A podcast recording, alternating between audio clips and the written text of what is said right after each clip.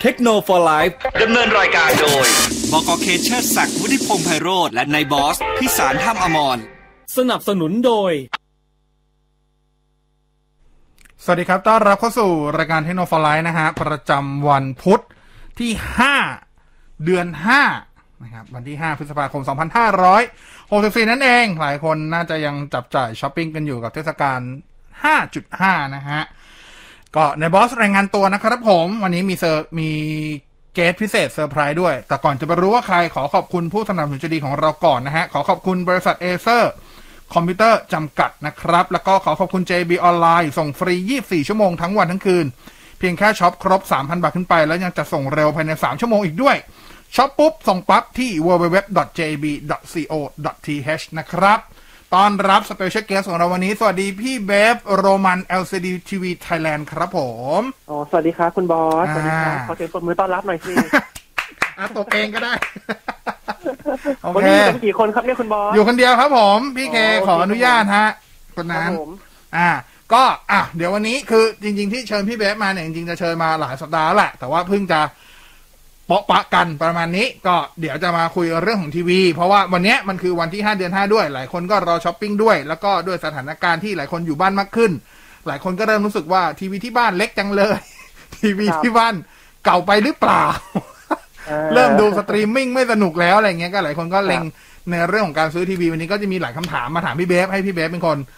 เขาเรียกว่าเคลียร์ปัญหาเหล่านั้นให้นะครับผม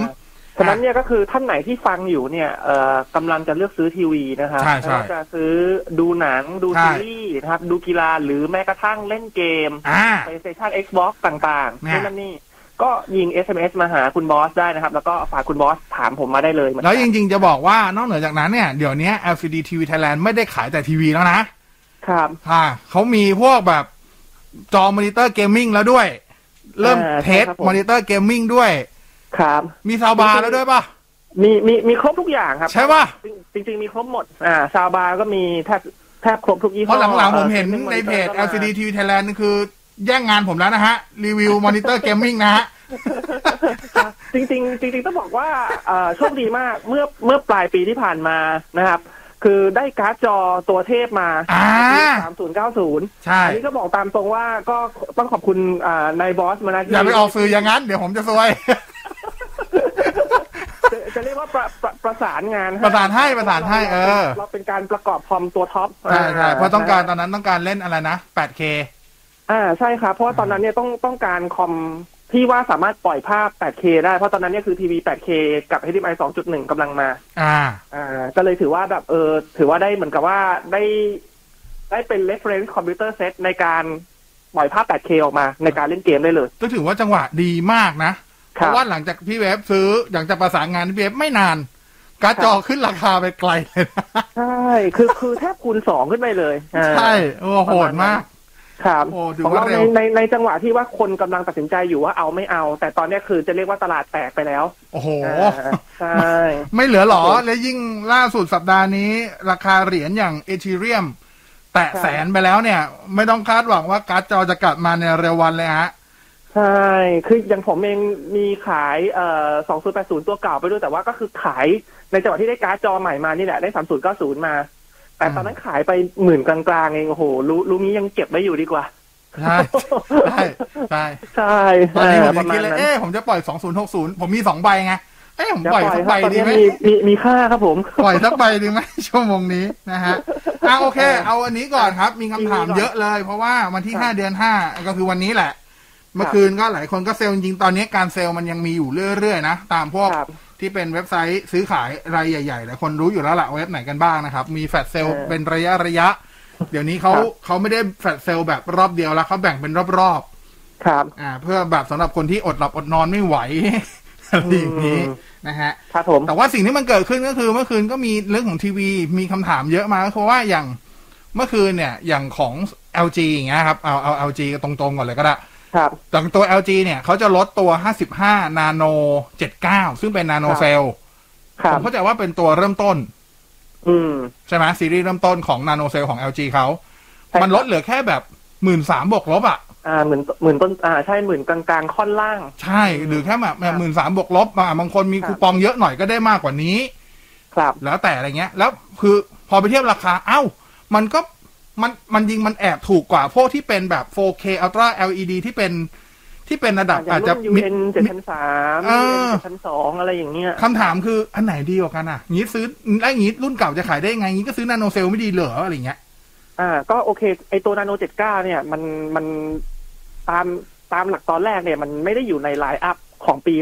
2020-2021 นะครับมันเพิ่งเพิ่งถูกแทรกเข้ามา เอาเหร เป็น อ ตัวจะเรียกว่าเป็นตัวทำลายล้างตลาด โอ้โหโอเค รุ่นต่ำที่สุดของนาโนเซลเนี่ยมันคือนาโน 80 ครับเป็น อ่า สี ใช่ใช่ใช่ ที่เทคโนโลยีนาโนเซลนาโนเซลเนี่ยมันเป็นเหมือนแผ่นฟิลเตอร์ในการเอ่อทำให้สีแม่สีเนี่ย RGB เนี่ยแดงเขียวน้ำเงินเนี่ย มันแสดงออกมาได้บริสุทธิ์ถูกต้องมากยิ่งขึ้นสีสดขึ้นประมาณนั้นนะครับฉะนั้นเนี่ยคือถ้าสมมติว่าเราเราดูราคาเทียบกับพวก UHD TV รุ่นเริ่มต้น อ่า อ่า คือตอนเนี้ยเขาทุบนาโนเซลต่ำลงมาลักษณะเนี่ย คือคำตอบก็คือนาโนเซลก็ให้คุณภาพที่ดีกว่า อืม อ่า อันนี้ก็คือฟันฟันธงให้ได้ ฉะนั้นคือถ้าราคามันสูสีกับพวก UHD LED รุ่น ก็ เริ่มต้นอะไรเงี้ย ก็ขยับนาโนเซลเลย อ่า เราก็เล่นเราเราก็เล่นนาโนเซลไปเลยก็ได้ ถ้าหาราคาได้นะครับ อันนี้ก็ต้องบอกไว้ก่อน อ่าใช่ใช่ อ่ เพราะว่ามันจะเป็นอ่าและอันนี้ก็ถ้าเกิดอันนี้คือฝั่ง LG L ของฝั่งซัมซุงก็มีเหมือนกัน พวกที่เป็น QLED ตัวเริ่มต้น พวก Q60 Q65 มันก็จะไปชนกับพวกแบบที่ฝั่งของซัมซุงเขาชอบเรียกว่าเป็นพรีเมียมอัลตร้า HD อ่ะ อ่า ใช่พวกรุ่น TU RU ใช่ใช่ อ่าแปดพันอะไรอย่างเงี้ย อ่า ประาณ ซึ่งเมื่อก่อนแพงมากนะครับ อ่าอ จ ย่าง ริ เงี้ ง ย ๆเล่นถ้าถ้าอย่างเงี้ยคือเล่นเล่น QLED ไป ไป เล เลย ย นะครับ ก็จบเลย แล้วเรื่องแบบอ่าเรื่องของอ่าเรื่องของระบบมันต่างกันไหมคือพาแนลรู้แล้วแหละว่าต่าง โอเค คือจริง ๆ เนี่ยทั้งเอ่อตัว QLED เนี่ยพา n เนลมันเป็น VA นะครับ แล้วก็ถ้าเป็นตัวพวก Premium UHD หรือพวก Crystal UHD อันนี้แล้วแต่เขาเขาเขาเรียกนะ จะเป็นเหมือนว่าเป็นพวกทีวี 4K รุ่นเริ่มต้นของเขาอะ อ่า ่ะ ก็เป็นพา n เนล VA เหมือนกัน อ๋อ เอ่อแต่ว่าไอตัว QLED ก็แน่นอนได้เทคโนโลยีควอนตัมดอทห ใช่ รือว่าสีสันขึ้นมา อ่า นะครับแล้วก็เอ่อการทำงานสปีดของพวกเอ่อ ชิปประมวลผล ทีวีเนี่ย อาจจะไวกว่าสักนิดนึง อ่า เอ่อแต่มันก็ไม่ได้ไวเท่าตัวท็อปนะ ต้องบอกไว้ก่อนเพราะว่ามันไอพวก Q60T ตัวล่างๆเขาอ่ะ 5T มันเป็น QID รุ่นรุ่นเริ่มต้น อ่า ใช้คำนี้ อ่า อ่าเป็นเป็นเหมือน QID รุ่นบัตเจ็ตอ่ะ อ่าฮะ แต่ด้วยคุณภาพของภาพที่ที่ที่ผมมีโอกาสได้เทสแล้วนะครับ อ่า มันถือว่าใช้ได้ คือแต่ก่อนนะต้องบอกก่อนว่า 55 นิ้วเนี่ย มันสองหมื่นกลางๆ แต่ตอนนี้คือมันมันต่ำกว่าสองหมื่นหมดแล้ว โอ้โห ต่ำกว่าเยอะด้วย ใช่ ฉะนั้น ฉะนั้นก็คือถ้า ถ้าเราหาราคาดีๆ ได้ หรือแม้กระทั่งร้านผมขายเองเนี่ย คือตอนที่ว่าเอ่อ QD รุ่น Q60T กับ Q65T เนี่ย มันเริ่มต่ำกว่าสองหมื่นเนี่ย ก็คือไหลออกเป็นน้ำเลยเหมือนกัน อื้อหือ อ่า เพราะว่าคือคนคนเขารอแหล้วว่าแบบโอเค เรื่องสีสันเนี่ย เอ่อ มันถือว่าใช้ได้แล้วซัมซุงปีปี 2020 2021 เนี่ย อ่า รุ่นประมาณกลางตารางขึ้นไปอย่างอย่างเงี้ย ค่อนข้างจูนสีได้แม่นยำแล้วแต่ว่า อ่า เราเราเราใช้โหมดอย่างโหมดภาพยนตร์หรือโหม ค ด รับ ฟิล์มเมเกอร์ที่เป็นโหมดพุ่มกับอะไรเงี้ย อ่า มันก็ค่อนข้างค่อนข้างตรงเลยตั้งแต่ต้น อ่า เออใช่ เพราะเมื่อก่อนของซัมซุงถ้าโหมดภาพยนตร์จะออกเหลืองมากกว่าแบรนด์อื่นอยู่สักหน่อย เออครับ จากที่ลองดู นนี้มันก็แบบสมดุลขึ้นหน่อยประมาณนั้น อ่าอ่าอ่า เออแล้วก็แล้วก็ที่คนเขาตัดสินใจเอาด้วยเนี่ยหนึ่งนะฮะคือมันมีแอป Apple TV อยู่ในตัวเครื่องเลย ใช่ อ่าทีนี้แบบเห็นไหมเราเราบางคนบอกเฮ้ยเรามีเราใช้ iPhone อยู่เราซื้อหนังเก็บไว้ใน iTunes ถูกไหมครับ อ่า พวกหนัง 4K HDR ตอนมันเซลล์เนี่ยก็19 บาทเองเราได้หนัง 4K HDR เสียง Dolby Atmos ด้วย อ่า แถมถูกถูกลิขสิทธิ์อีกนะ เออ ภาพภาพดีที่สุดสำหรับการสตรีมมิ่งด้วย อ่า เนี่ยปุ๊บเราเราไม่ต้องไปซื้อกล่อง Apple TV เราดูผ่านแอป Apple TV บนตัวเครื่องทีวีได้เลย อ่า อ่าอันนี้เป็นเหตุผลที่แบบว่าเฮ้ยเป็นเป็นทริกเกอร์พอยต์เหมือนกันว่าแบบเฮ้ยทำไมมันมันถึงขายดีโดยที่แบบ ไม่ใช่ว่าแบบเออเราเน้นคุณภาพของภาพอย่างเดียว แต่ไอ้ระบบพวกเนี่ยมันจะต้องตามเข้ามาเสริมด้วย นะฮะเนี่ย ครับ พอ QLED ของซัมซุงเริ่มปรับราคาลงมา คนที่สะเทือนก็ไม่ใช่ใคร เป็นทาง ด้านของ ไฮเซนกับ TCL เพราะว่าสองคนนั้นเนี่ย ก็เป็นน่าจะเป็นสองแบรนด์แรก ๆ ที่เริ่มผลักดัน L อ่าที่เป็นจอ QLED ในระดับแบบ เออ ไม่ได้แพงมากเอาตามง่ายๆคือต่ำกว่าหมื่นห้าเปิดกันมาเนี่ย ครับ คำถามคือแล้วคุณภาพ QLED ของ Panel QLED ใน Hisense ใน TCL เทียบกับ Samsung ตัวเริ่มต้นแบบเนี้ย Q60 Q65 ต่างกันไหม อ่ะเดี๋ยวผมผมต้องแบ่งนี้ก่อน คือถ้า TCL เนี่ยเขามีตัวรุ่นหนึ่งที่เขาทำการตลาดด้วยคำว่า QLED อ่าฮะ แต่ ก็คือรุ่น C715 อ่าฮะ อ่า รุ่นนี้เป็นรุ่นเป็นรุ่นเหมือนกับว่าเป็น Android TV ราคาไม่สูงนัก ห อ่า มื่นกว่าบาท คุณได้ 55 นิ้ว 4K Android TV แท้ละ ใช่ใช่ โอเค รุ่นเนี่ย ถ้าเราเทียบคุณภาพจริงๆ กับ Samsung QLED เนี่ยอ่าคุณภาพของภาพก็ยังเพลากว่า ทางซัมซุงอยู่ดีซัมซุงยังถือว่าทำได้ดีกว่าประมาณหนึ่งอยู่ดี เพียงแต่ว่าเฮ้ยเอ่อหลายท่านมองว่ามันเป็นตัวคุมเพราะว่าหนึ่งมันได้ Android อ่า Android เนี่ยแอปมันเยอะสี่ซ่าห้าพันแอป อ่า อ่า แล้วคนรู้สึก เอ้ยเราก็ได้ชื่อคำว่า QLED ด้วย เออ อ่ามั มันดูมันมันน่าจะดูดีนะ ซึ่งจริงมันก็ถือว่าใช้ได้ในราคาของมันแหละ อ่า อืม แต่ผมสรุปงี้ว่าโอเค ภาพอาจจะเพลากว่าหน่อย แต่ว่าระบบ Android เนี่ย มันก็ถือว่าไม่แพ้ใครละกัน อ่า อ่ามันก็เป็นตัวคุ้มตัวหนึ่ง ส่วนนะฮะไฮเซนเนี่ยเอ่อจริงๆเนี่ยเขาเขาทำการตลาดนะครับ ด้วยศัพท์คำว่า ULED ห อ่า รืว่า อ่า Ultra Light Emitting Diode อ่า อ่า แต่มันจะมีแค่รุ่นเดียวในในปี 2020-2021 นะครับ ที่ใช้เทคโนโลยีควอนตัมดอทเหมือนซัมซุงจริง อ่า ๆ คือรุ่นที่เรียกว่า U800 หรือถ้าว่าเราเห็นในออนไลน์เนี่ยเขาจะเขียนว่า U8F อ่าใช่ใช่ใช่ อ่ารุ่นเนี้ยตอนราคาเปิดออกมาเอาเราเอาไซส์ห้าสิบห้านิ้วนะครับ ตอนราคาเปิดออกมาเนี่ยประมาณสักสามหมื่นกับสี่หมื่น ใช่ใช่เปิดโดดมาก แพงชนจะชน OLED TV อยู่แล้ว ใช่ อ่าแต่ตัวเนี้ยคือใช้คอนตัมดอทจริง ๆอ่า อ๋อ คอนตัมดอทที่อ่าบวกกับพาแนลนะครับคุณภาพดี แล้วก็หลอดไฟแบบ Full Array LED เห็นไหมมันเกลื้อกันทุกอย่างไม่ โอ้ ใช่ เป็นฟูลอาเล่ด้วย Full Array ด้วย ไม่ใช่ว่าใส่คอนตัมดอทไปปุ๊บแล้วจะดีทุกตัวนะ อ่า คือ อ่าอ่า ทุกอย่างมันจะต้องมาผสมผสานกันทั้งควอนตัมดอททั้งตัวคุณภาพของพา n นลอ่ะหลอดไฟคุณก็ต้องเทพเป็นฟู a เร่ด้วย ชิปคุณก็ต้องดีด้วย อ่ะ อ่า ไม่งั้นคืออัพสเกลภาพเพิ่มอะไรแตกเปิดกระจายหมด อ่า อ่าเนี่ยคือถ้าถ้ารุ่นเนี่ยคือไอ้สามสี่อย่างที่ว่ามาเนี่ยคือจะใช้เป็นตัวท็อปทอปทั้งหมด แล้วตอนนี้เนี่ยคือเขาค่อนข้างดั้มราคาอ่ะก็ใช้คำเนี่ยคืออย่างที่คุณบอสโยงมาเลยแหละ คือเพราะเพราะแบรนด์เกาหลีอ่ะไปทุบราคาก่อน ทุบปุ๊บแบรนด์จีนมันต้องทุบตามเพราะปกติแบรนด์จีนเนี่ยคือมันมันต้องต่ำที่สุดไงถูกไหม อ่าอ่าอ่า เออคือคุณไอเกาหลีเปิดเกมก่อนปุ๊บจีนนี่คือ มันก็ต้องทุบซ้ำทุบซ้อนมาเพราะไม่งั้นก็คือจะไปตีกับเกาหลีก็ไม่ไหว ใช่ อืม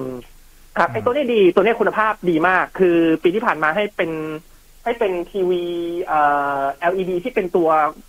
ตัวกลางตารางที่มีความคุ้มค่าที่สุดด้วย อื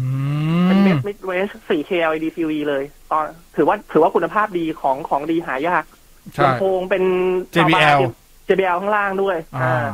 ข้อข้อเสียข้อเดียวคือระบบ Smart TV คือแอดมันอาจจะไม่ได้แบบหลากหลายเท่า Android ของ TCL หรือ Sony อะไรอย่างเงี้ย เนี่ยกำลังจะถามว่าตัวตัวระบบสมาร์ททีวีเขาชื่ออะไรนะเวียด้า วีด้าวีด้า อ่า Vida อยู่ใช่ครับเป็ มันคือ ขงเขาเอง มันคือ Android ป่ะ จริง ๆ แล้ว มันคือ Android Box ป่ะ จริง ๆ ไม่ใช่ครับวีด้าเนี่ยมันมันเป็นระบบปฏิบัติการที่ทางเอ่อไฮเซนเนี่ยเขาทำขึ้นมาเอง อ่า อารมณ์เดียวกับ LG ก็จะมี WebOS อ่า ใช่ไหมครับ Samsung ก็จะเป็น Tizen OS โอเค อ่าของของ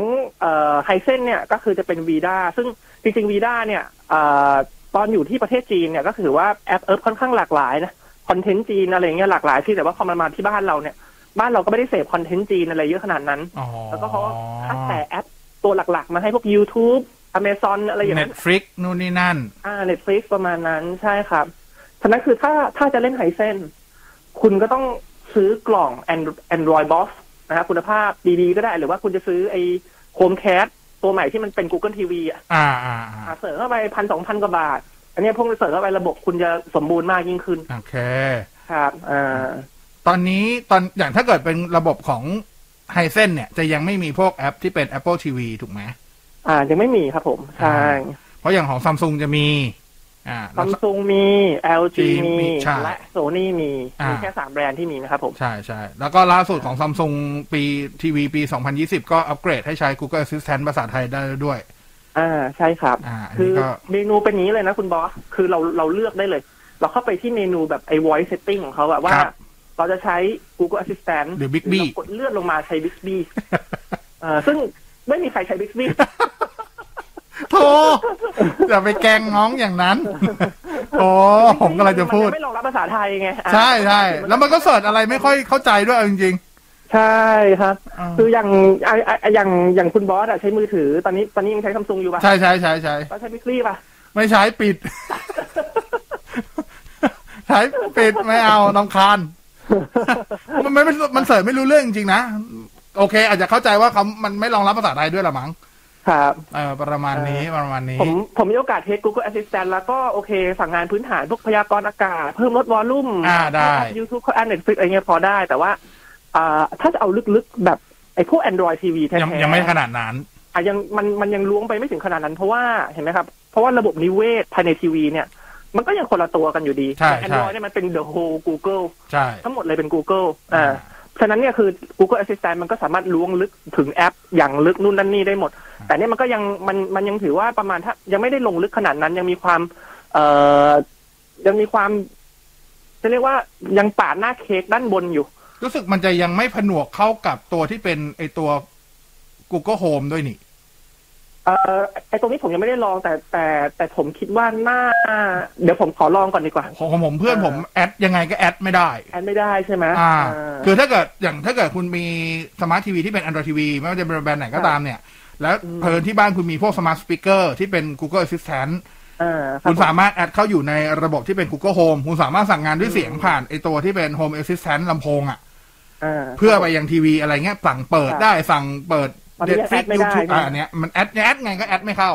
อ่าผมผมว่ามันยังมันยังมีความปาดหน้าเค้กด้านบนอยู่ ยังไม่ได้ลงไปถึงไส้เค้ก เพ ข้ง ราะ ใน ว่าตัว OS จริง ๆ มันคนละตัวกัน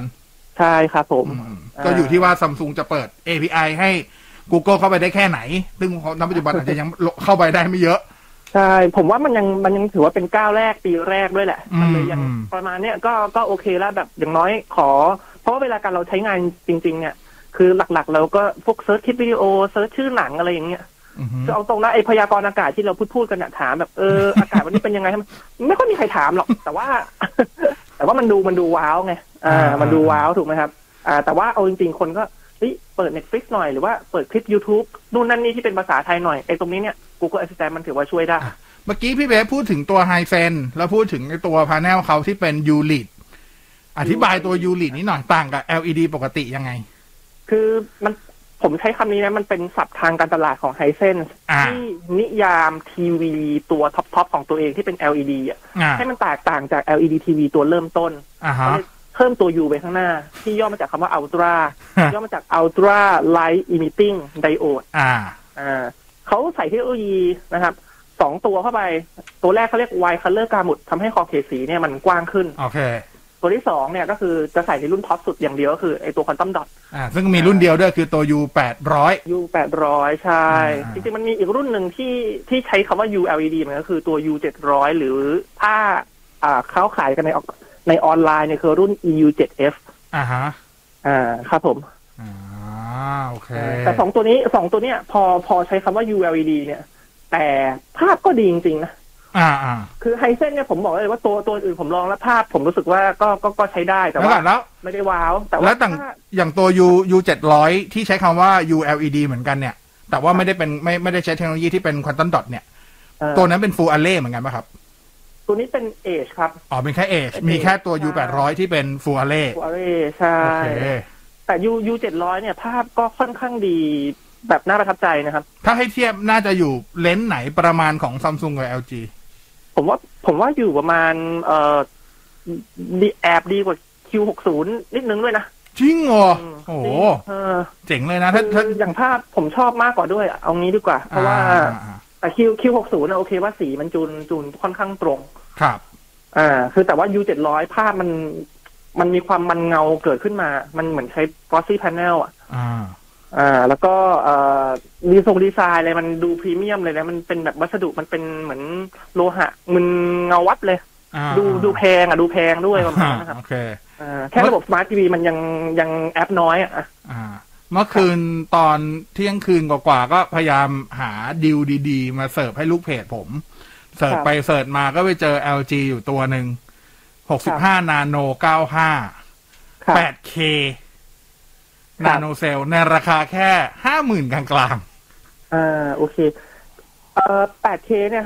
ห้าหมื่นกลางๆเนี่ยสำหรับโดยโดยส่วนตัวนะสำหรับตลาดทีวี ๆอ่า โดยทั่วไปเนี่ยยังถือว่าค่อนข้างสูงอยู่ อ่า อ่า คือแต่ว่ามันมันมันอาจจะได้คำว่าว้าวขึ้นมา อ่า ตรงที่คำว่า 8K อ่าฮะ อ่าจริงคุณภาพเนี่ยก็คือนานาโนเซลล์นะคุณภาพของภาพก็เท่าที่ผมเทสดูแล้วก็ประมาณนาโน 91 ตัวที่เป็น 4K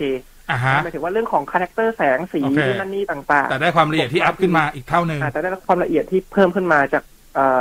แปดล้านพิกเซลเป็นสามสามล้านพิกเซล อ่าฮะ ครับ อ่า อืม คำถามคือคำถามคือ แล้วอ่าในงบประมาณเดียวกัน อ่ะเอาก่อนเอาเรื่อง 8K ก่อน ปัจจุบันมีคอนเทนต์ 8K ที่เป็นออริจิน l ล 8K ให้เสพหรือยัง มันส่วนใหญ่นะครับ มีแต่เป็นพวกเดโมคอนเทนต์หรือพวกวิวทิวทัศน์ต่าง อืม ๆ อ่า ซึ่ง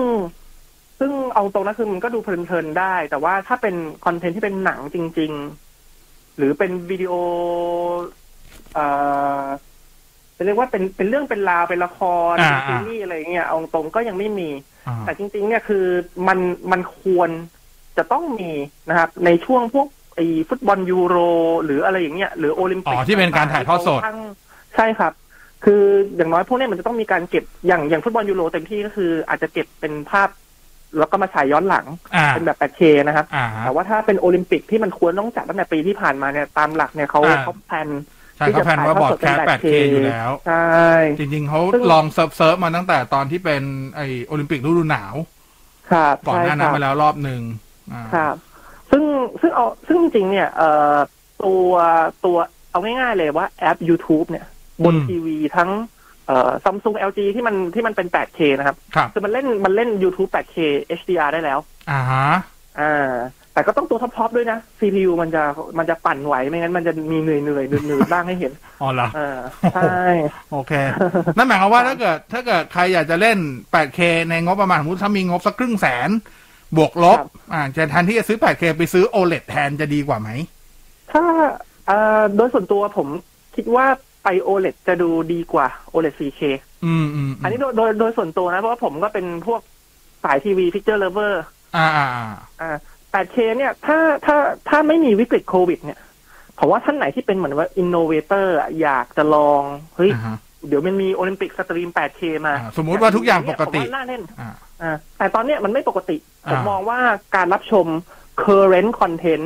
หรือ existing content ที่แปลว่า คอนเทนต์ที่มันมีอยู่ณปัจ ณปัจ จุ จุ บัน บัน อ่า ให้ดีที่สุดเนี่ยคือยังไงก็ต้องเป็น OLED 4K HDR ตอบโจทย์ โอเค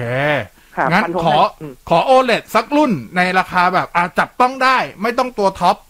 ขอแนะนำหนึ่งรุ่นจากพี่โรมันหน่อย โอเค ผมแนะนำรุ่นนี้เลยนะครับ คือ LG 48 C10 เป็น OLED TV ไซส์ที่ไม่ได้ใหญ่ มันเป็นไซส์พิเศษอะคือไซส์เล็ก อ่า มันไม่ค่อยเห็นแล้วล่ะ48 นิ้วเนี่ย อ่า ใช่ ปกติ OLED เนี่ยมันจะเริ่มที่ 55 นิ้ว อ่า ใช่ 48 C10 เนี่ย ตอนเนี้ยราคา อ่า มันอยู่ประมาณสัก 40,000 ต้นๆ นะฮะ อ่า แล้ อ่าว มันก็จะมีโปรโมชั่นนู่นนั่นนี่อ่ะสอบถามร้านนี่คือ จะเช็คร้านไหนก็ได้นะหรือจะหรือถ้าสนใจจริงจะมาถามร้านผมก็ได้ อ่าไป lcdtvthailand.com ได้ อ่าใช่ครับ คือมันลดลดมาเนี่ยมันก็จะอยู่มันสามหมื่นกว่าบาท อ่าสามสามปลายปลายๆอ่ะ ปลายๆอ่าสามปลายปลาย สี่หมื่นมีทอนพอกินข้าวสักมื้อ ครับ คือซึ่งถามว่าทำไมทำไมค่อนข้างแนะนำ OLED หนึ่งคือคุณภาพของภาพ ถ้าเราเอาพิกเซลชนพิกเซลนะ ก็ยังดีที่สุดอยู่ อืม เทียบนาโนเซลเทียบ QLED เทียบ LED ULED อะไรเงี้ยคือ OLED มันกำเนิดแสงได้เอง ครับ ดำดำดำที่สุด แล้วก็เอ่อสีสันก็เอิบอิ่มเจอจรัดที่สุดอยู่ดี อืม อ่าแล้วก็รองรับเทคโนโลยีเอ่อที่เป็น HDR นะ อย่าง Dolby Vision ใน Netflix ใช่ไหมอันนี้เราพูดถึง current content อ่า ใน Netflix เนี่ย หนังใหม่ๆ เป็น 4K Dolby Vision เกือบหมดเลย ใช่ ระบบเสียงก็แอ ถ้า ด มัน มอส ใหม่ อีก นะอ่า อ่า ใช่ครับ ระบบเสียงก็ Atmos หรือแม้กระทั่งเอ่ออะไรนะ Apple Apple TV หนังใน Apple TV เนี่ย ถ้าเรื่องใหม่ๆ ก็เป็น 4K HDR แบบ Dolby Vision เกือบทั้งหมดเลย อืม อ่าถ้าแต่ถ้าเรื่องเก่าๆเนี่ยยังเป็นแบบ 1080p อะไรอย่างนี้อยู่นะ โอเค โอเค อ่าครับ คือฉะนั้นเนี่ยพอมันมาแบบนี้ปุ๊บเนี่ยอ่ะมันมันตอบโจทย์ทั้งต้นทางและปลายทางแล้วว่าเฮ้ยเราจะเสพคอนเทนต์ที่มันมีอยู่ปัจจุบันอ่าบอลก็ 4K เอ่อหนังก็ 4K ซีรีส์ก็ 4K อืม จะเอาภาพดีที่สุดอ่ะไม่ต้องผ่านการอัพสเกลใดๆทั้งสิ้น นี่แหละ OLED 4K ถือว่าค่อนข้างตอบโจทย์ แล้วก็ จริงๆ ไซส์นี้เนี่ยก็เหมาะกับพวกที่อยู่คอนโด อยู่ในห้องนอน ใช่ อ่า สามหมื่นสี่หมื่นเนี่ยได้ละ แต่ถ้าอยากจะได้ไซส์ใหญ่ขึ้นคุณก็ดู 55 นิ้ว 65 นิ้วก็ว่ากันไป อืมอื นะครั ม บ อืม คำถามที่จริง ๆ เราเป็นเรื่องที่เราเคยพูดไปแล้วล่ะ แต่ว่าอยากให้ย้ำอีกทีแล้วกัน ว่า ครับ หลายคนก็ยังสงสัยคือหลายคนอยากกระโดดไปโอเลดมากเลยแล้วหลายคนก็ยังห่วงกับภาพจำเดิมๆคืออาการเบิร์น ครับ กับสถานการณ์ปัจจุบันเป็นยังไง โอเค คือถ้า ผมใช้คำนี้ก่อน โอเลทุกตัวก็มีโอกาสเบิร์นอินบอกไว้ก่อน อ่าแม้กระทั่งในมือถือด้วยอ่ะ อ่าในมือถือด้วยนะครับ แต่โดยเฉพาะทีวีเนี่ย ถ้าเป็นโอเลสักสามสี่ปีให้หลังเนี่ย อืม ผมใช้คำว่าเกิดยากวงเล็บว่ามาก อืม ถ้าเราใช้งานโอเลทีวีให้เป็นทีวี หมายความว่ายังไง คำเนี้ยการการใช้งานให้เป็นทีวีเนี่ย คือเราดูคอนเทนต์ที่เป็นทีวี เช่นเราดูหนังดูข่าว ดูละคร คือดูคอนเทนต์ที่เคลื่อนไหว ห้าบ้างใช่ อ่า แต่กลับกันคนที่ใช้โอเลผิดวิธี ไปใช้เป็น ยกตัวอย่าง PC เช่น monitor อ่ะสมมติสมมติเป็นร้านฟาสต์ฟู้ดเอาไปเป็น อ๋อมอนิเตอร์โชว์ว่าขายแฮมเบอร์เกอร์พร้อมแปะราคาไว้ อ่า ซึ่งเป็นภาพนิ่งแช่นาน คุณเปิดแบบนี้ไว้ 24 ชั่วโมง ๆ อ่า 48 ชั่วโมง เปิดไว้ 7 วัน อ่า ไอ้อย่างเงี้ยก็มีโอกาสเบิร์น อ่า คุณภาพออกใช่ไหมครับ อ่าอ่า แต่ถ้าเราไม่ได้เปิดภาพนิ่งแบบเนี้ยอ่ะมันก็ไม่มีทางเบิร์นอยู่แล้ว เพราะว่าภาพมันเคลื่อนไหวอยู่ตลอดเวลา โอเค อ่าฉะนั้นคือท่านที่จะเล่น OLED เนี่ยคือผมกล้าพูดได้เลยนะว่า ผมบอกให้สบายใจด้วยนะ ว่าถ้าเราใช้งานให้เป็นทีวี มันไม่เบิร์นหรอกนะครับ อ่ามั มันไม่เบิร์นหรอก อ่า แล้วก็ไอ้ประเภทที่แบบเมื่อกี้เราเปิดเป็นป้ายโฆษณาแช่นิ่งเอาไว้นะครับไอ้ผู้ผลิตเนี่ยมันก็รู้ มันก็รู้ว่า เฮ้ย ไอ้อย่างเงี้ยมันเดี๋ยวทีวีมันเบิร์นแน่แล้วมันต้องซ่อม อ่า มันไอเซอร์วิสเซ็นเตอร์มันต้องมานั่งเสียเงินซ่อมให้ฟรีนึกภาพออกไหม อ่า มันก็แก้ทาง มันรู้เลยว่าตอนไหนมันเจอภาพนิ่งนานเนี่ย มันดิมมันดิมแสงลงเลยนะ ใช่ มืดเลยอ่ะ เข้าสกรีนเซิร์ฟเวอร์ด้วย เออ อ่าอ่า ตัดเข้าสกรีนเซิร์ฟเวอร์ด้วยแบบ คือเขาเขาก็เขาเรียกว่าตัดไฟตั้งแต่ต้นลม เขาก็ป้องกันตัวเขาเองด้วยประมาณหนึง ใช่ อ่า ซึ่งในอดีตก็ต้องบอกก่อนว่า OLED เนี่ยมันมีมาตั้งแต่ปี 2013 ครับ อ่าตอนนั้น LG เริ่มขายครั้งแรกเป็น Full HD OLED TV เนี่ยราคาวู้สองสามแสนเลยนะ อ่า อ่ะมันมีเบิร์นบ้างไหมคำตอบมันก็ต้องมีบ้างอยู่แล้ว อ่า สมัยก่อนอ่ะยังยังไม่เก่งอ่ะใช้คำเนี่ยเหมือนพลาสมาทีวีในอดีต ครับ ตอนนี้คือเขาเก่งขึ้นแล้ว แล้วก็ใช้คำนี้เจ็บแล้วจำกันทุกคนอ่ะ อ่า เออมันก็ต้องมีการปรับปรุงวิวัฒนาการ evolve พัฒนาภายแนลตัวเองระบบป้องกันต่างๆ ที่ดีขึ้น อืม ครับ อืม อันนี้ก็ฟันธงให้ น่าจะหายห่วง น่าจะหายห่วง ครับอ่า พี่เบ๊พอมีเวลาสักยี่สิบนาทีไหม คุยได้เลย อ่างั้นเดี๋ยวผมพักเบรกแป๊บหนึ่งเพราะช่วงหน้า SMS คำถามทีวีเยอะมาก จะได้กลับมาเคลียร์กัน เอาเอาเพย์ห้าเลยนะเพย์ห้าได้นะ เพย์ห้าก็มีเนี่ยเพย์ห้าก็มี เออ เพย์ห้าก็มี ครับผ อ่าคำถาม ครับผม เพย์ห้ามาได้แต่คำถามประเภทแบบว่าล็อตต่อไปมาเมื่อไหร่เนี่ยไม่ต้องถามนะว่าไม่ รู้ เป็นเรื่องของโซนี่ไทยเขาเราเราไม่ยุ่งเกี่ยว โอเคนะ โอเคเดี๋ยวงั้นเดี๋ยวพักเบรกแป๊บหนึ่งเดี๋ยวกลับมาเจอพี่เว็บต่อในช่วงครึ่งหลังครับ เทคโนโลยีไลฟ์ ดำเนินรายการโดยบกเคเชอร์ศักดิ์วุฒิพงษ์ไพโรธและนายบอสพิสารท่ามอมร มากที่ กลับเข้ามาครึ่งหลังฮะ เช็คโนฟลายยังอยู่กับนายบอส แล้วก็พี่เบฟโรมันจาก LCD TV Thailand นะครับ ครับผม ช่วงนี้ขอขอบคุณชูโฟติกด้วยนะฮะ นึกถึงเครื่องสำรองไฟฟ้า นึกถึงชูโฟติกนะครับ แล้วก็ขอขอบคุณเครื่องปรับอากาศมิ s ูบิชิอิเล็กทริกมิสเตอร์สลิมเย็นฉลาดประหยัดไฟมากกว่า ครับผม มา s อ s ของเรา 468 9899 อย่างรวดเร็วนะฮะเอ่อแป๊บหนึ่ง หาไม่เจอ โอเค อันนี้เขาให้พี่เบฟลองรีวิวจอมี่ที่เอามาขายหน่อยเป็นยังไงบ้าง อ๋อมีใช่ไหมครับ สามสี่นิ้วปะ ก็ถือาเป็นอ่าสามสิบสี่นิ้วจอโค้งนะครับ อ่า ก็คือถ้าถ้าเทียบกับราคา มันก็ถือว่าเป็นตัวคุ้มนะ เพราะว่า อืม มันหนึ่งมันได้สามสี่นิ้ว อ่า โค้งแล้วก็ร้อยสี่สิบสี่เฮิร์ตซ์ กับ คือถือว่าเหมาะกับสายที่แบบโอเคว่าห้าสิบเปอร์เซ็นเนี่ยคุณเกมมิ่งแล้วคุณก็เอาไปใช้ทำงานหรือดูหนังได้ด้วยเพราะว่าอัตราส่วนเนี่ยมันยี่สิบเอ็ดต่อเก้าถูกไหม อ่า ครับ มันจะเป็น เวลา แบ เรา บ ดู อั หนั ต ง รวายมาก อ่าเอาตัววายเราเราดูหนังเนี่ยมันเฮ้ยมันเต็มจอแล้วมันโอบรับพอดี ๆ อ่า อ่า มันก็จะประมาณหมื่นหมื่นกลางๆอ่ะใช้คำนี้นะครับประกันสามปี หลายคนนึกภาพจอขนาด 32 นิ้วที่เป็น 21 ต่อ 9 ไม่ออกพี่เบฟ อ่า มันจะ ครับผม มันจะมันจะกว้างแค่ไหนเพราะว่าขนาดมันอะบางคนเผื่อโต๊ะไม่ถูก คือถ้ายี่ยี่สิบเอ็ดต่อเก้าใช่ไหมครับ ครับ ผมว่าต้องต้องไปดูรีวิวผมอะคือผมอาจจะกลัวอธิบายเป็นคำพูดแล้วมันไม่แม่นยำอะ อ่าอ่าอ่า มีมีมีมีรีวิวอยู่ใน อ่า LCD TV ลองเข้าไปดูลองเข้าไปดู เขียนมันจะมีมันจะมีรูปอยู่ใช่ครับ อ่า อ่า ประมาณ มัน นี้ คือมันมันจะกว้างกว่าจอ 16 ต่อ 9 ประมาณหนึ่ง อ่า แต่ด้วยความที่ว่าเอ้ยมันมันโค้งรับสายตาเนี่ย ผมว่ามันก็ไม่ได้เกะกะพื้นที่จนเกินไป โอเค ไอตัวที่มันกว้างจริงแล้วแล้วกินพื้นที่เนี่ย คือไอตัวนี่ครับ คือไอซัมซุงตัว 49 G9 ที่เป็น โอ้ อ โห อดิซี่ตัวท็อปอะ อันนั้นมันใหญ่ ห้าหมื่นนั่นนะใช่ อันนั้น อันนั้นตอนแรกสี่เก้านิ้วเนี่ยเธอผมมานั่งคิดเฮ้ยตอนแรกสุดเนี่ยสี่เก้านิ้วมันต้องใหญ่เท่าทีวีห้าสิบนิ้วแน่เลย No, แต่ no, ปรา no. กฏว่าคือ มันมันมันมันก็ไม่ได้ใหญ่ขนาดนั้นมันเตี้ยแต่มันกว้างมากใช่ไหม ใช่ใช่ใช่เพราะมันเป็นอัลตรวายเหมือนกัน อ่ามีสามสี่เนี่ย ผมยังถือว่ายังอยู่ในโต๊ะทำงานแบบปกติอ่ะ ถ้าได้อยู่ ได้สบายอยู่ อ่าโอ ใช่ เค แต่ถ้าสี่เก้านิ้วซัมซุงเนี่ยคุณต้องหาโต๊ะดี อ่ะโอเค ผมเอาคำถามทีวีก่อนแล้วกันนะครับอ่าสวัสดีทั้งสองท่านเป็นแฟนคลับทั้งสองคนนะครับ ติดตามดูคลิปโรมันคุณโรมันทุกคลิปเลย อันนี้ ขอบคุณมาก จัดมาแล้วตัว LG 65 UN 7,300 23,990 ราคานี้แพงไหม ๆอ่าคือราคานี้เป็นราคามาตรฐานแล้วกัน เออ ประมาณนั้น อ่ามาตรฐานตัว u ูเอเจ็ดพันสามเนี่ยถือว่าคุณภาพโอเคนะคือ มีทีมงานมีโอกาสได้เทสแล้ว อืม เทียบกับเอ่อซีรีส์เดียวกันในปีก่อนภาพภาพดีขึ้นเพราะใช้แพนเนลตัวใหม่ที่ดีขึ้นกว่าเดิมแต่ขายราคาประมาณเดิมเออ โอเค ยอดเยี่ยม ครับ เอ่อเพย์ห้าล็อตต่อไปมีข่าวยังยังนะ เออ เป็นลุ้นเป็นลุ้นต่อไป เอ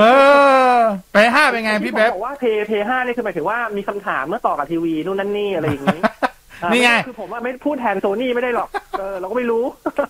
อันนี้เขาถามว่าแนะนำทีวีเล่นกับเพย์ห้าหน่อยครับ มีงบสักประมาณสองหมื่น อ๋อสองหมื่นใช่ไหมถ้า อ่า สองหมื่นเนี่ยน่าน่าน่าจะยังไม่ได้ตัวเอ่อ ที่มี HDMI 2.1 อืมน่าน่าน่าจะคือ HDMI สองจุดหนึ่งอาจจะหายากถ้า ถ้าได้เนี่ยก็จะมีพวก Q70 ของของเอ่อ Samsung Samsung นะครับ แต่ว่าถ้าถ้าเอาแบบว่าเอาคุณภาพดีๆ แต่ว่าเป็น HDMI 2.0 เนี่ย อย่างรุ่น X8000H ก็ใช้ได้หรือ Nano 86 Nano 86 LG อ่ะสองหมื่นต้นๆ อ่าอ่าอ่าอ่า อ่าไอไอไอนาโน86 เนี่ยมันมี HDMI 2.1 4K 120เฮิร์ตซ์ให้ด้วยนะครับ ราคาประมาณ 20,000 ต้นๆอ่ะลองลอง ไม่เกิน ช็สอคดูงหมื่ ได้ นห้าบวกอีกนิดเดียว ใช่ประมาณ 23,000อ่ะ โอนเลยนะ ขอรุ่นขอรุ่นชัดๆอีกที 55นาโน86 ของ LG อ่า LG เป็น ห้าสิบ นา ห้า โนเซล โอเค อ่าเป็นนาโนเซล 4K HDR มี HDMI 2.1 2 ช่อง อ๋อ เล่น 4K 120เฮิร์ตซ์ได้ โอเค แล้วปัจจุบันเกมเพย์ห้ามี 4K 120เฮิร์ตซ์ หนูน้อยอะที่แบบว่าใช้ได้ก็ ใช้ได้ก็ Quality Black Ops Cold War อ่า ลื่นขึ้นจริงนะ ต้องต้องบอกงี้ก่อน อ่า คือ รู้สึกรู้สึกแหละ รูรู้สึกได้คือตอนเนี้ยพอดีผมอ่ะ มีโอกาสเทสทั้งกับทีวีด้วยแล้วก็โปรเจคเตอร์ อ่าอ๋อ โปรเจคเตอร์ที่เพิ่งเพิ่งเพิ่งได้ของเบนคิวที่เป็นเกมมิ่งโปรเจคเตอร์มา เหรอ อ่าใช่ แล้วไอ้คำว่า 120เฮิร์ตซ์มันมันดันได้ถึง 240 เลยด้วยนะ อ่าอ่าอ่า แต่ว่าต้องลดเร o l u ชันจาก 4K ให้เหลือ 1080p โอ นะครับ เค โอเค เพราะว่า HDMI ของตัวโปรเจคเตอร์มันยังแค่เป็น 2.0 อยู่ โอเค คือดูจากทีวีเนี่ยก็ดิฟดิฟไม่แปลว่าต่างอ่ะ อ่า แต่ดูกับโปรเจคเตอร์เนี่ยมันยิ่งขี้ฟ้องเพราะว่าจอมันใหญ่ มันใหญ่ใช่ อ่าเราเราหันซ้ายหันขวาหรือว่าเล็งล็อกเป้าศัตรูอะไรเงี้ยค่อนข้างนิ่งขึ้นเยอะพอสมควรนะ อ่า ไม่ค่อยมีอาการโกสไม่ค่อยมีอาการแบบสันเลอใช่ค่ะ ขนาดนั้น ใช่ครับ คือมันไอ 4K 120 เนี่ยมันจะเหมาะกับเอ่อท่านที่เล่นแบบเฮ้ยเอาผลลัพธ์เอาชัยชนะ เวลาเล่นมันติเพลเยอร์แบบออนไลน์ อ่าเราจะเหมาะสำหรับคนที่เล่นพวก first person shooting เป็นหลัก อ่าใช่ครับผม อืมประมาณนี้ อ่ะ ครับ อันนี้ก็บอกทำยังไงดีครับ กระตุกกระตุกไม่สมูทเลยดู Netflix บางทีภาพก็แตกเป็นวุ้น โดยเฉพาะช่วงที่มีตัวหนังสือ อันนี้เขาใช้ตัว h i เซ n 50 นิ้ว รุ่น B 7500 ตอนดู อืม ฟุตบอลเวลาเคลื่อนที่มันก็กระตุก อืม อันนี้น่าจะต้องปรับโมชั่นนะครับ มันน่าจะมีเมนูที่เรียกว่าหนึ่งเนี่ยคือเวลาดูออนไลน์เนี่ยเวลาเราดูบอลเนี่ย มันไม่ลื่นเท่าเวลาเราดูผ่านพวกเคเบิลทีวีหรือจานดาวเทียม ใช่ อยู่แล้ ใช่ ว ใช่ นะครับวิธีการบรรเทาใช้คำนี้นะ ไม่เรียกว่าแก้นะเรียกว่าบรรเทา อ่า อ่าคืออ่าถ้าเป็นทีวีไฮเซนเนี่ยมันจะมีเมนูในการแทรกเฟรมภาพ ชื่อว่า Ultra Smooth Motion อือฮึ อ่าคือมันจะปรับระดับได้อะปรับระดับจัดเดอร์ที่แปลว่ากระความกระตุกของภาพอะปรับจากศูนย์ให้เป็นสักสองหรือสามอะไรอย่างเงี้ย แต่ถ้าปรับเยอะๆภาพมันก็จะดรอปนะ ถ้าปรับเยอะๆเนี่ยภาพมันจะเป็นวุ้น ใช่ใช่ อ่าอันนี้คือปรับ ความคมจะหายไปใช้คำนี้แล้วกัน ความคมจะหายไปแล้ว อืม บางทีจะเกิดวุ้นด้วยคืออย่างที่บอกการปรับเนี่ย มันจะต้องมีระดับที่เรียกว่าเป็นระดับสมดุล อ่า ต้องลองเอาเอง ลื่นขึ้นแต่ยังเป็นธรรมชาติอยู่ อ่า อืมครับผม ลองดูลองดูนะ ครับ อันนี้เขาถามมาว่าเขาใช้ตัว Skyward 55 SC 7,500 ครั มั บ นเป็น Android TV เขาถามว่ามันจะมีอัปเดตเป็น Android อ่าจะจะจะมีให้อัปเดต Android TV OS ไหม เขาบอกว่าลองเช็คใน Setting ยังไม่ขึ้นอัปเดตสักที ครับ คือคืออันนี้ผมบอกไว้ก่อนนะ ผมก็ยังไม่มั่นใจในข้อมูล เพราะว่าจริง ๆ ตอนที่เขาเปิดตัวเนี่ยเขาบอกว่ามันจะรองรับการอัปเกรดสามเวอร์ชันสมมติว่าเป็น โอ้โห เก้ามาอยู่แล้ว มันจะอัพ สาม เป็น เลยเหรอสิบเป็นสิบเอ็ดได้อะไรอย่างเงี้ย อ่า แต่ด้วยด้วยความที่ว่าเอ่อเป็นแบรนด์การอัปเกรดเวอร์ชันต่างๆ เนี่ยตามหลักเนี่ยคือเวลาเราซื้อไลเซนส์กับทางไอ้ Google เนี่ย ครับ ก็ต้องเสียค่าตง ผมเข้าใจว่าเขาคงเขาคงน่าจะทำช้าๆ หรืออ อ่า หรือปล่อยผ่านหรือว่าอะไรอย่างเงี้ย ทำเบลอๆอย่างเงี้ยเหรอ ทำเบลอเบลอ ปล่อยเบลอเพราะเพราะเพราะอะไรรู้ไหมคือ เราเราลองมานึกภาพดูคุณบอส อ่า คือแบรนด์จีนเนี่ยมันขาย Android TV มานานในภาพออกใช่ไหมครับ ๆครับ แต่เราไม่ค่อยเห็นข่าวว่าเขามีการอัปเกรดเวอร์ชัน Android อ่า ให้ ใช่ กับตัวทีวี ใช่ ที่มีแบรนด์เดียวเนี่ยที่เราเห็นบ่อยๆเนี่ยคือโซนี่ อ่าใช่ เพราะ อ่า โซนี่ก็ ใช่ โซนี่ก็ทำ Android TV มานาน ใช่ครับ ของของเอ่อแบรนด์จีนเนี่ยอย่าง TCL หรือ Skyward เนี่ย อ่า เท่าที่ผมสังเกตดูเขาเขาจะเน้นเป็นลักษณะที่ว่าเฮ้ยเขาขอเป็น Android เวอร์ชันใหม่ล่าสุดก่อนใครเพื่อนเลยอย่างรุ่น SUC 7,500ที่เขาใช้อยู่เนี่ย อันนั้นก็ไม่อัพเลย อันร้อยสิบมั้งรู้สึกเออเขาคงแบบว่าปุ๊บสิบแล้วเขายิงยาวอะไรอย่างเงี้ย อ่าอ่าเราต้องรอ ครับผม ลุ้นรอลุ้นดู รอลุ้นดู รอลุ้นแล้วกันรอลุ้น เขา ครับ พบแต่ว่าคือต้องบอกว่าการอัปเดตในส่วนตัวที่เป็นของทีวีอ่ะ ที่ตัวระบบ Android TV มันไม่เหมือนของมือถือที่มัน มันค่อนข้างจะมีกำหนดชัดเจนของทีวีมันบางทีแบบข้ามปีเลยก็มี ใช่ คือออกแบบออกเป็นเวอร์ชันสมมติว่าปัจจุบันสมมติเวอร์ชันหนูปัจจุบันมานะสมมติเวอร์ชันปัจจุบันเวอร์ชันเก้าเงี้ยหนูก็ออกมาสิบสองเพิ่งอาจจะเพิ่งออกอัปเดตสิบให้อะไรประมาณเนี้ย ก็มีเหมือนกัน อ่าบอกไว้ก่อนนะครับ มีงบสี่หมื่นแนะนำทีวีสำหรับเล่นเพย์ห้าที่มี HDMI สองจุดหนึ่งหน่อยครับ งบสี่หมื่น งบสี่หมื่นใช่ไหม ใช่ เอ่อต้องดูไซส์ด้วยคืออย่างที่บอกถ้าถ้าถ้าเป็นไซส์อย่าง 48 นิ้วเนี่ย 48 C10 OLED เนี่ยจบเลย อืม ถ้าคิดว่าไซส์ขนาดเนี้ยกำลังพอดี อ่า แต่ว่าถ้าอยากจะได้ไซส์ที่ใหญ่กว่านี้ คุณก็ต้องไปเล่น OLED ที่มันไซส์ใหญ่กว่านี้อย่าง 55 นิ้วเนี่ยส่วนใหญ่มันจะประมาณ 50,000บวกลบละ อืม อ่าหรือถ้าจะมาสายพวก QLED Neo QLED ที่มี HDI 2.1 ครับ อ่ามันมันก็จะต้องเป็น มันจะต้องเป็นรุ่นใหม่เลย อย่าง Samsung ก็จะเป็น Neo QLED พวก QN 85A 55นิ้วประมาณ 40,000 กว่ากว่า อืม ๆมี 2.1 ให้2เอ่อมี 2.1 ให้ช่องหนึ่ง อ่าแล้วตัวห้าสิบห้า x เก้าพัน h 55 X 9,000 จะถือว่าราคาไม่สูงแล้ว ก็คือเล่นได้ถ้าหาของได้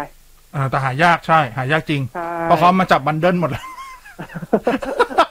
ถ้าโซนี่ก็คือมามามารุ่น X 9,000 H ได้เลย อ่า ครับผม อ่าอ่าประมาณนี้ แต่ว่าจริงๆถือว่าถ้าได้ QLED ไอ้ยโทษครับ ได้เป็น OLED 48 นิ้วตัวนั้นก็โอเคนะ อ่าใช่ถ้าถ้าได้ก็ถือว่าจบอะเพราะว่า คือถ้าเกิดถ้าเกิดโอเคกับไซซิ่งนะ หมายว่าโอเคกับขนาดว่า เอ้ยบางคนจะติดว่าต้อง 55 อะไรเงี้ย ถ้าลงมา 48 ได้สักนิดนึง แต่ว่าได้พาแนลที่ดีมาก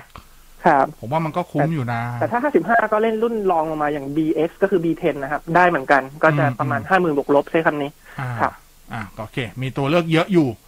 ประมาณหนึ่งมีตัวเลือกเยอะอยู่ประมาณหนึ่งอ่ะโอเค อันนี้ต่องบอะไรเนี่ย เดี๋ยวกันนะเอ่อจอคอมพิวเตอร์สีตรงเอามาแต่งภาพงบไม่เกินหมื่นบาท ครับ ถ้าได้ช่วงหกถึงเจ็ดพันบาทก็จะยิ่งดี อ๋อ อ่ะพอมีแนะนำไหมเอาหมื่นหนึ่งก่อนยืนยืนที่หมื่นก่อน โอ้โห ถ้าหมื่นหนึ่งอ่ะเอาส่วนตัวผมมีหนึ่งตัว อ่ะ แนะ คุณบอสแนะนำ นำเร็วๆ ก็คือตัวของ Acer VG 2 7 2 U V ครับ ตัวนี้ 27 นิ้ว 2K อ่า99% sRGB ครับ แล้วก็อ่า Delta E ต่ำกว่า 2 อ๋อ อ่า อ่า ราคาจะอยู่จริง ๆ ราคาราคาจริง ๆ SRP อ่ะมันคือ 1,900 แต่ไม่มีร้านไหนขาย 1,900 เลย